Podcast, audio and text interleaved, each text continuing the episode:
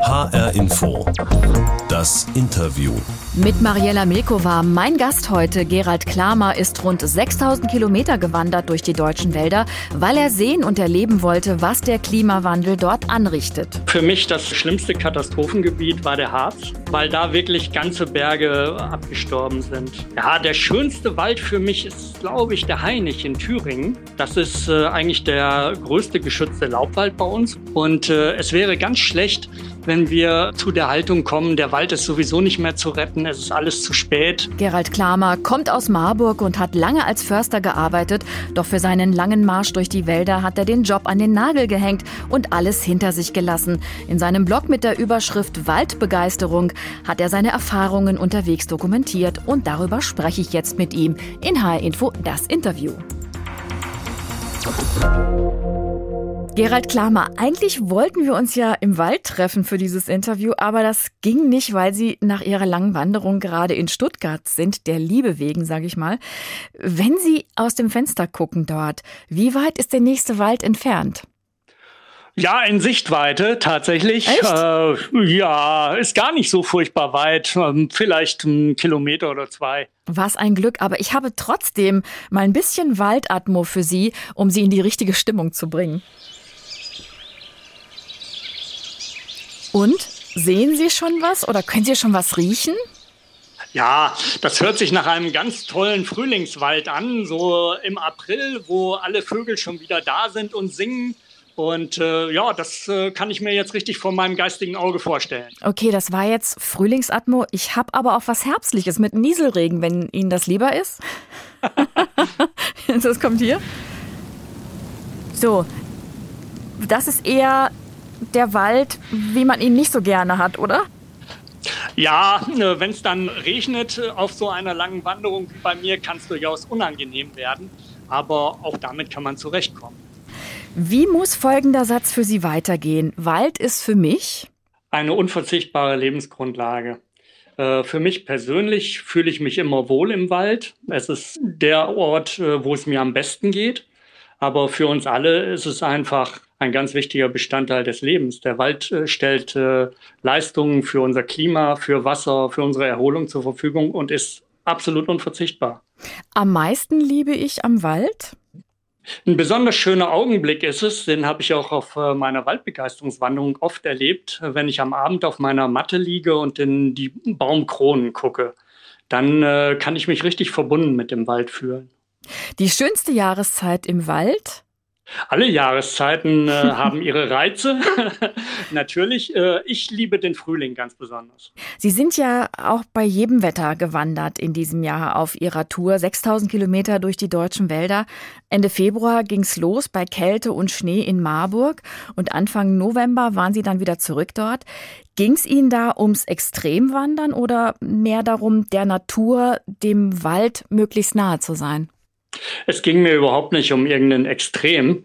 Dass es tatsächlich 6000 äh, Kilometer geworden sind, hat sich mehr oder weniger hm, von selber ergeben. Das war eigentlich gar nicht das Ziel von vornherein. Ich war dann auch sehr überrascht, äh, als ich die Route geplant habe wie lang sie doch geworden ist. Und äh, mir ging es auch nicht nur darum, äh, für mich selber mit dem Wald stärker verbunden zu sein, sondern ich will auf den Wald aufmerksam machen, was sich auch in seiner Bewirtschaftung ändern muss und äh, auch wie es um ihn bestellt ist. Mhm. Dass es dem Wald nicht gut geht, das hat sich ja mittlerweile, glaube ich, schon rumgesprochen. Aber Sie wollten das mit eigenen Augen sehen und am eigenen Leib erfahren. Haben Sie dann ja auch wirklich die meiste Zeit während dieser Monate im Wald gelebt, unter freiem Himmel geschlafen oder wie ist das gelaufen? Genau. In der Regel habe ich tatsächlich draußen äh, geschlafen. Ich hatte eine leichte Plane als Wetterschutz dabei.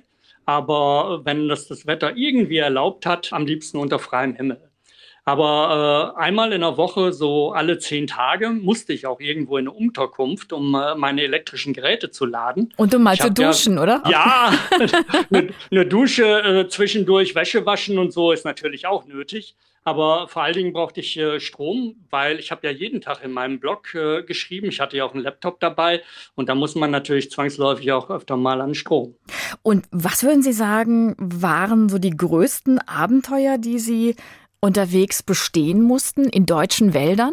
Ja, der äh, deutsche Wald ist ja eigentlich ziemlich ungefährlich, also gerade was so große Tiere angeht. Naja, aber wenn so eine Wildschweinrotte daherkommt, ist, kann das, glaube ich, schon auch lebensgefährlich sein. Nein, äh, überhaupt nicht. Also solche Bedingungen hatte ich öfter, äh, auch während meiner Dienstzeit. Und man sagt ja immer, so eine Wildschweinmutter, die Bache mit ihren Jungen, den Frischlingen, die kann dann richtig gefährlich werden.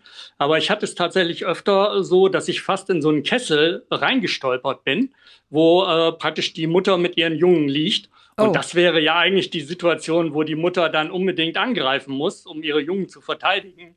Aber die ist äh, jedes Mal weggelaufen. Da ist also überhaupt keine Gefahr für Spaziergänger im Wald von den Wildschweinen zu erwarten. Und äh, ein besonderes schönes Erlebnis war für mich äh, in der Hirschbrunft im äh, September auf dem Dars in der Nähe der Ostsee. Ich lag unter freiem Himmel, das Wetter war mal wieder schön und so gegen vier in der Nacht bin ich wach geworden, hab geguckt und keine zehn Meter von mir entfernt lief ein Rothirsch vorbei hat sich dann dahingestellt und angefangen zu röhren. Und äh, das war ein ganz tolles Erlebnis. Sind Sie umgefallen dann oder, oder wie ging es Ihnen? ich habe ja schon gelegen, von daher konnte ich nicht mehr umfallen. Ich war schwer beeindruckt. Der Hirsch ist dann allerdings auch ziemlich schnell weitergezogen. Aber was tatsächlich äh, nicht ganz ungefährlich ist, ist äh, Sturm und Gewitter im Wald. Das habe ich auch einige Male nachts erlebt. Und äh, da kann es einem dann schon Angst und Bange werden. Und äh, da habe ich dann auch gemerkt, dass so eine Plane nicht unbedingt perfekt ist als äh, Wetterschutz, wenn nämlich Sturmböen das Dach hochheben und dann äh, die Regentropfen darunter treiben. Das kann auch sehr unangenehm sein, aber wie gesagt, es kann richtig gefährlich sein, gar nicht mal so durch Blitzeinschläge, sondern dadurch, dass halt dicke Äste abbrechen, ganze Bäume umfallen und, und, und. Sie haben ja Ihr Projekt Waldbegeisterung genannt. Sie sind vom Fach, haben lange Jahre als Förster gearbeitet. Gab es denn unterwegs wirklich Dinge, die Sie begeistert haben, Wälder, die Sie gesehen haben, von denen Sie gesagt haben, wow, das hätte ich gar nicht gedacht, dass es sowas noch gibt? Oder waren es doch mehr solche Dinge, die Sie erschreckt haben? Eine Mischung. Also äh, der Wald in Deutschland ist sehr vielfältig. Und äh, wir haben zwar keinen Urwald mehr, der ist bei uns ja schon seit langem verschwunden, aber ich war doch überrascht äh, darüber, wie naturnahe Wälder, wenn auch nur auf kleiner Fläche, wir haben. Also wir haben tatsächlich äh, in Deutschland noch Buchenwald, der äh, über 300 Jahre alt ist. Und äh, das kann einen mit richtiger Ehrfurcht erfüllen, gerade wenn man diese richtigen Baumriesen sieht. Aber andererseits habe ich natürlich auch vieles gesehen, was mich ein bisschen auch in Angst und Schrecken versetzt von den äh, riesigen Fichtenflächen, die durch die Borkenkäfer zum Absterben gebracht worden sind, bis zu Laubbaumbeständen, die äh, wirklich auch Schwächeln, tote Kronen haben und so weiter. Also sowohl Licht als auch Schatten waren dabei. Mhm. Und wenn Sie jetzt sagen müssten, wo haben Sie das totale Katastrophengebiet gesehen und wo Ihren Lieblingswald? Also für mich das äh, schlimmste Katastrophengebiet war der Harz tatsächlich. Warum? Weil da wirklich ganze Berge abgestorben sind. Also da hat sich die Landschaft äh, in den letzten äh, drei Jahren seit 2018 radikal verändert. Das war wahrscheinlich schon das Einschneidendste, was ich gesehen habe. Und äh, ja, der schönste Wald für mich ist, glaube ich, der Hainich in Thüringen. Das ist äh, eigentlich der größte geschützte Laubwald bei uns. 5000 Hektar sind da zusammenhängende Waldfläche, sehr alte Waldfläche. Und äh, da ist Kalk als Untergrund, deswegen grünt und blüht das da auch im Frühjahr sehr intensiv. Und äh, ja, das war eigentlich so schon fast mein Liebling. Sie haben ja gerade gesagt, also Sie haben sehr unterschiedliche Dinge erlebt in deutschen Wäldern. Woher kommen denn diese Unterschiede? Sie haben ja unterwegs auch mit vielen Förstern gesprochen, mit Wissenschaftlern, mit Naturschützern. Ist das jetzt mehr Zufall, dass manche Wälder offenbar widerstandsfähiger sind, weil es zum Beispiel Kalkboden gibt? Und sie deswegen besser dastehen? Oder wird dafür generell etwas getan, was anderswo falsch gemacht wird?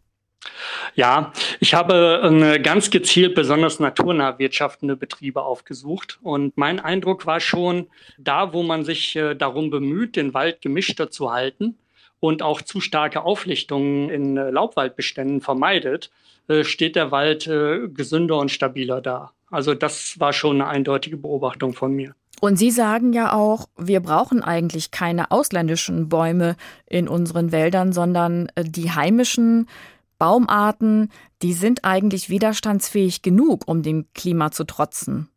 Ganz genau. Von Natur aus wäre Deutschland ein Laubwaldland. Die Buche wäre unsere Hauptbaumart. 70 Prozent der Flächen wären überwiegend mit Buchen bewachsen. Und äh, da ist es so, dass die zwar schon auch äh, Schäden zeigen, aber normalerweise nicht gepflanzt werden, sondern aus den Samen aus Bucheckern zum Teil mit Millionen Pflanzen auf dem Hektar sich verjüngen. Und da sagen halt auch Wissenschaftler, dass durchaus auch welche dabei sind, die sich an die künftigen Klimabedingungen anpassen können. Und äh, für die Eiche gilt das in noch äh, viel stärkerem Umfang. Die ist also sehr gut äh, trockenheitsangepasst. Wir haben ja verschiedene Eichenarten in Deutschland, aber die Traubeneichen, die gedeihen auch jetzt schon auf den wärmsten und trockensten Standorten in Deutschland, nämlich den Weinbaugebieten an Rhein und Mosel. Und selbst wenn das Klima wärmer wird, kann man einfach davon ausgehen, dass äh, auf dem Rest der Fläche so schnell so ein heißes Klima, wie da jetzt schon vorhanden ist, sich gar nicht einstellen wird. Also äh, ich denke, man muss einfach Optimismus da auch für die Zukunft haben, weil wir genügend angepasste Baumarten in Deutschland haben. Das werden zum Teil auch Bäume sein, die bisher keine so große Rolle spielen, wie zum Beispiel Linden, Elsbeeren, Speierlinge, Wildbeeren und so weiter. Aber in Zukunft werden die halt eine größere Rolle auch sicher spielen. Ich habe aber auch gelernt, dass es doch auch viele Wissenschaftler gibt, die verstärkt auf die Douglasie setzen. Das ist ja der Baum, der immer genannt wird, kommt aus Nordamerika. Also da gibt es schon auch verschiedene Meinungen, wie man da jetzt am besten vorgeht, um sozusagen den Wald der Zukunft aufzubauen. Äh, die gibt es ganz klar. Die Douglasie wird tatsächlich schon äh, länger bei uns angebaut, seit etwa 150 Jahren. Aber das war erstmal nur auf sehr kleiner Fläche geschehen. Und äh, erst seit ungefähr 50 Jahren wird sie wirklich verstärkt bei uns angebaut. Und da habe ich auch auf meiner Wanderung etwas ganz Interessantes gelernt, nämlich in Rheinland-Pfalz. Rheinland-Pfalz ist das Land mit den meisten Douglasien in Deutschland. Ungefähr sieben Prozent der Waldfläche bestehen da aus Douglasien. Und da habe ich mich äh, mit äh, dem äh, Leiter der Operationen von Landesforsten unterhalten, Herrn Asam. Und der sagte, vor zehn Jahren hätten wir jetzt noch ganz klar auf die Douglasie gesetzt als angeblich klimarobuste Baumart. Die haben aber in Rheinland-Pfalz inzwischen auch große Probleme mit aus ihrer ursprünglichen Heimat eingeführten Pilzarten hauptsächlich, so dass äh, die also auch jetzt Douglasie überhaupt nicht verstärkt anpflanzen. Also da braucht es noch einige Erfahrungswerte, die man in der nächsten Zeit dazu sammeln muss. Gerald Klamer, wenn wir mal auf Hessen schauen, laut dem aktuellen Waldzustandsbericht für Hessen haben die Trockenheit der letzten Jahre, aber auch Käfer und Pilze unsere Wälder vielerorts stark geschädigt. Besonders die älteren Bäume sind betroffen. Und da hat es auch nicht geholfen, dass es in diesem Jahr viel Regen gab. Fazit des Berichts, es war dennoch zu warm und der Wald in Hessen befindet sich weiterhin im Klimastress. Auf Ihrer Wanderung durch die hessischen Wälder, wo haben Sie diesen Stress denn ganz besonders erlebt? Ja, in, äh, in Hessen war der Reinhardswald schon ein Schwerpunktgebiet, was die Schäden angeht. Da ging es Anfang 2018 mit dem Sturm Friederike los. Und dem nachfolgend war da halt eine große Borkenkäfermassenvermehrung, so dass also auch im Reinhardswald ähnlich wie im Harz große Flächen abgestorben sind. Aber ich hatte ja eben die Laubbaumarten erwähnt. Da ist es tatsächlich so, dass in der Rhein-Main-Ebene, das ist ja äh, das äh, wärmste Gebiet im Hessen, da auch die Laubbäume äh, sehr in Mitleidenschaft gezogen worden sind. Die Buche braucht, wie gesagt, auch etwas mehr äh, Wasser als die Eiche. Und die kommt im Rhein-Main-Gebiet äh, schon ein bisschen an ihre Grenzen. Das sieht man auch, äh, wenn man mit der Bahn Richtung Darmstadt fährt, auch als Laie aus dem Zug. Man sieht die ganzen abgestorbenen Kronen. Die Bäume sind nicht komplett tot, aber viele Äste in den Kronen sind äh, abgestorben. Wie emotional hat Sie das eigentlich auch berührt? Oder hat es Sie gar nicht so emotional berührt, wenn Sie solche Dinge gesehen haben in den Wäldern? Doch, das hat mich sehr emotional berührt. Abgestorbene Fichtenflächen kannte ich schon. Das äh, war also auch äh, bei Marburg auf großer Fläche der Fall, wo ich ja bis Anfang des Jahres gearbeitet hatte. Aber abgestorbene Laubbaumbestände kannte ich noch nicht. Und äh, als ich das das erste Mal in äh, Rheinland-Pfalz auch am Rhein gesehen habe, da ist relativ dicht am Rhein innerhalb von diesen drei Jahren der Grundwasserspiegel um zwei Meter abgesunken. Und da sind tatsächlich dann auch Buchenbestände auf 30 Hektar abgestorben, komplett. Und äh, da sind mir die Tränen in die Augen gestiegen. Gerald Klamer ist heute zu Gast in H-Info das Interview. Er ist in diesem Jahr fast 6000 Kilometer zu Fuß durch die deutschen Wälder gelaufen, um über ihren Zustand zu berichten in einem Blog mit dem Titel Waldbegeisterung. Herr Klamer, jetzt ist Zeit für unsere Interviewbox. Die habe ich hier neben mir. Die befüllen wir ja immer wieder neu für jeden Gast. Und da wir jetzt per Leitung nur verbunden sind, darf ich das mal jetzt für Sie öffnen, okay? Und Sehr Sie, gerne. Und Sie hören, was da rauskommt.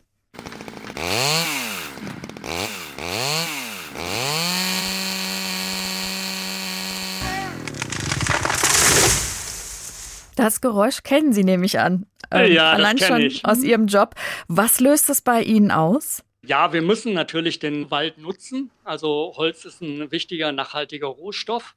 Aber gerade wenn äh, ganz alte Bäume fallen, äh, was ich natürlich auch in der Vergangenheit als Förster oft veranlasst habe, sehe ich das immer ein bisschen mit gemischten Gefühlen. Weil einerseits weiß ich, wir brauchen das Holz, aber andererseits tut es mir gerade um die alten Bäume auch ein bisschen leid. Hm. Und da steht ja natürlich auch immer so die Frage dahinter, was soll der Wald eigentlich alles sein? Einerseits Wirtschaftsfaktor und Nutzfläche, um eben Holz zu produzieren, was gerade ja dringend auch auf dem Bau gebraucht wird. Andererseits der Wald als grüne Lunge, um große Teile des Treibhausgases Kohlendioxid aus der Luft zu filtern. Und dann natürlich auch noch ein Ort der Erholung für uns Menschen. Ich kann mir vorstellen, da ist man innerlich hin und her gerissen. Ja, klassisch hat die Forstwirtschaft immer gesagt, äh, dass sie alle Funktionen äh, erfüllen kann mit der Waldbewirtschaftung, dass sich alles andere daraus einfach von selber ergibt. Aber ich denke, zurzeit müssen wir die Prioritäten etwas anders setzen. Es darf nicht mehr der absolute Schwerpunkt nur auf der Holzerzeugung liegen, sondern die anderen Leistungen des Waldes fürs Klima, für die Erholung, fürs Wasser müssen viel mehr in den Vordergrund gestellt werden. Und im Zweifelsfall, denke ich, äh, muss da auch mal die Holzerzeugung zurückstehen. Und ich denke, ein bisschen könnte da die Forstwirtschaft auch ein Modell für andere Lebensbereiche unserer Wirtschaft sein. Denn ähm, wir können nicht mehr weitermachen mit ewigem Wirtschaftswachstum. Also aus dem, was Sie gerade gesagt haben, da habe ich jetzt schon ein Stück weit auch Wut und große Emotionalität rausgehört. Sie haben ja 25 Jahre als Forstbeamter gearbeitet, zuletzt in Biedenkopf bei Marburg.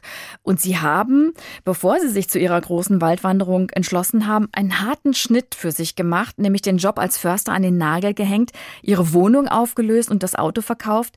Also da muss innerlich irgendwas passiert sein. Da muss es irgendwie Klick gemacht haben bei Ihnen. Ja, als äh, Förster habe ich tatsächlich in meinem Alltag eine ganze Menge Sachen machen müssen, die äh, normal sind in der Forstwirtschaft, aber die ich eigentlich nicht mehr guten Gewissens verantworten konnte. Was zum Beispiel? Ein, ein Beispiel davon ist die Anlage von Rückegassen. Rückegassen sind äh, Fahrlinien, über die das Holz aus den Waldbeständen an die festen Wege gefahren wird, wo es dann von LKWs aufgeladen werden kann. Solche Rückegassen, solche Linien, auf denen die großen Maschinen fahren, braucht man natürlich für eine Waldbewirtschaftung. Aber in den äh, letzten 30 Jahren hat sich da ein Abstand von lediglich 20 Metern als Standard eingebürgert. Und äh, das heißt, dass rein rechnerisch schon 20 Prozent der Fläche befahren sind und damit der Boden total verdichtet ist. Das heißt, der Boden kann dann weniger Wasser speichern.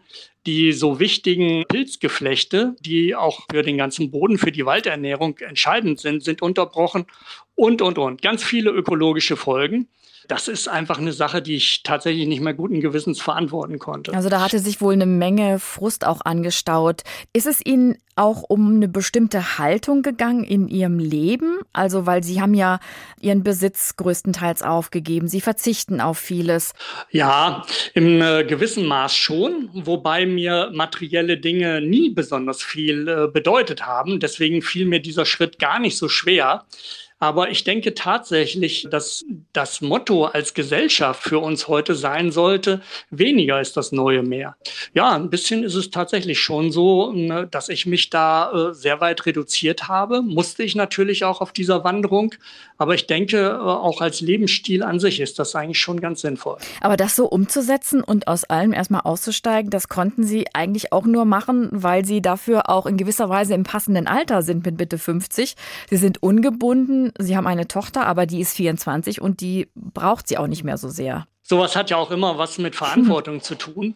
Und äh, solange man Verantwortung für andere Menschen hat, äh, fällt so ein Schritt natürlich schwerer. Aber Sie sagen es äh, ganz richtig. 54 ist meiner Meinung nach ein perfektes Alter, nochmal einen Neuanfang zu machen. Und äh, ja, ich habe für mich da diesen Weg gewählt. Haben Sie Ihre Tochter eigentlich angesteckt mit ihrer Waldbegeisterung oder denkt sie über ihren Papa, oh weia, der läuft durch den Wald acht Monate lang und schläft und lebt dort, oh weia. Ja, mit der Waldbegeisterung äh, sicher auch ein bisschen angesteckt. Aber noch mehr denke ich, äh, dass ich ihr auch durchaus ein Vorbild gegeben habe, wie man sein Leben selber äh, gestalten kann und äh, dass man sich auch was trauen sollte. Als ich bei mir zu Hause erzählt habe, dass ich ein Interview mit Ihnen mache, kam gleich der etwas fiese Kommentar, was ist denn das für ein Waldfreak? Sind Sie ein Freak? ich sehe die, die, Bezeichnung Freak jetzt mal positiv. Und ein positiv Verrückter bin ich bestimmt. Aber ich würde das überhaupt nicht negativ sehen. Ich möchte noch mal kurz bei Ihnen bleiben und fragen, wie weit würden Sie gehen mit Ihrem Engagement für den Wald? Ich gebe Ihnen mal drei Möglichkeiten und Sie sagen mir ja oder nein. Sich wie die Autobahngegner zum Beispiel im Dannröder Forst an Bäume ketten, um zu verhindern, dass sie gefällt werden, ja oder nein? Nein, das ist äh, nicht meine Vorgehensweise. Als Ranger anheuern, zum Beispiel in einem Amazonas-Schutzgebiet, ja oder nein? Könnte ich mir grundsätzlich vorstellen, aber zurzeit nein. In die Politik gehen und für Umweltthemen kämpfen, ja oder nein? Fände ich sehr reizvoll, aber auch nein in meiner jetzigen Situation. Gerald Klamer in H-Info das Interview. Also, Sie sehen sich jetzt weniger als Aktivist, sind nicht radikal. Was ist dann Ihr Ziel nochmal, das Sie erreichen wollen mit Ihrem Projekt Waldbegeisterung, für das Sie 6000 Kilometer durch die deutschen Wälder gelaufen sind, auch wenn das noch so emotional und vielleicht auch mal stellenweise aufrüttelnd war, ist dem Wald ja erstmal damit nicht geholfen, dass einer 6000 Kilometer wandert und dann im Nachhinein erzählt, was er alles erlebt hat. Ein wichtiger Punkt dabei ist, dass ich mein Projekt positiv sehe. Deswegen habe ich es ja auch Waldbegeisterung genannt. Unser Wald ist nach wie vor sehr schön. Man kann tausend Sachen da drin sehen und erleben. Und äh, es wäre ganz schlecht, wenn wir zu der Haltung kommen, der Wald ist sowieso nicht mehr zu retten, es ist alles zu spät und auch die ganze Welt geht irgendwann unter. Das heißt nicht, dass man auf Missstände nicht hinweisen sollte, aber ich denke, das Kopf in Sand stecken ist überhaupt keine Lösung. Zu viele negative Botschaften turnen die Leute ab. Weil wir haben ja in allen Lebensbereichen zurzeit sehr viele negative äh, Botschaften. Ich erwähne da nur Corona. Und wenn dann aus allen anderen Richtungen auch nur Negatives kommt, dann wird irgendwann abgeschaltet.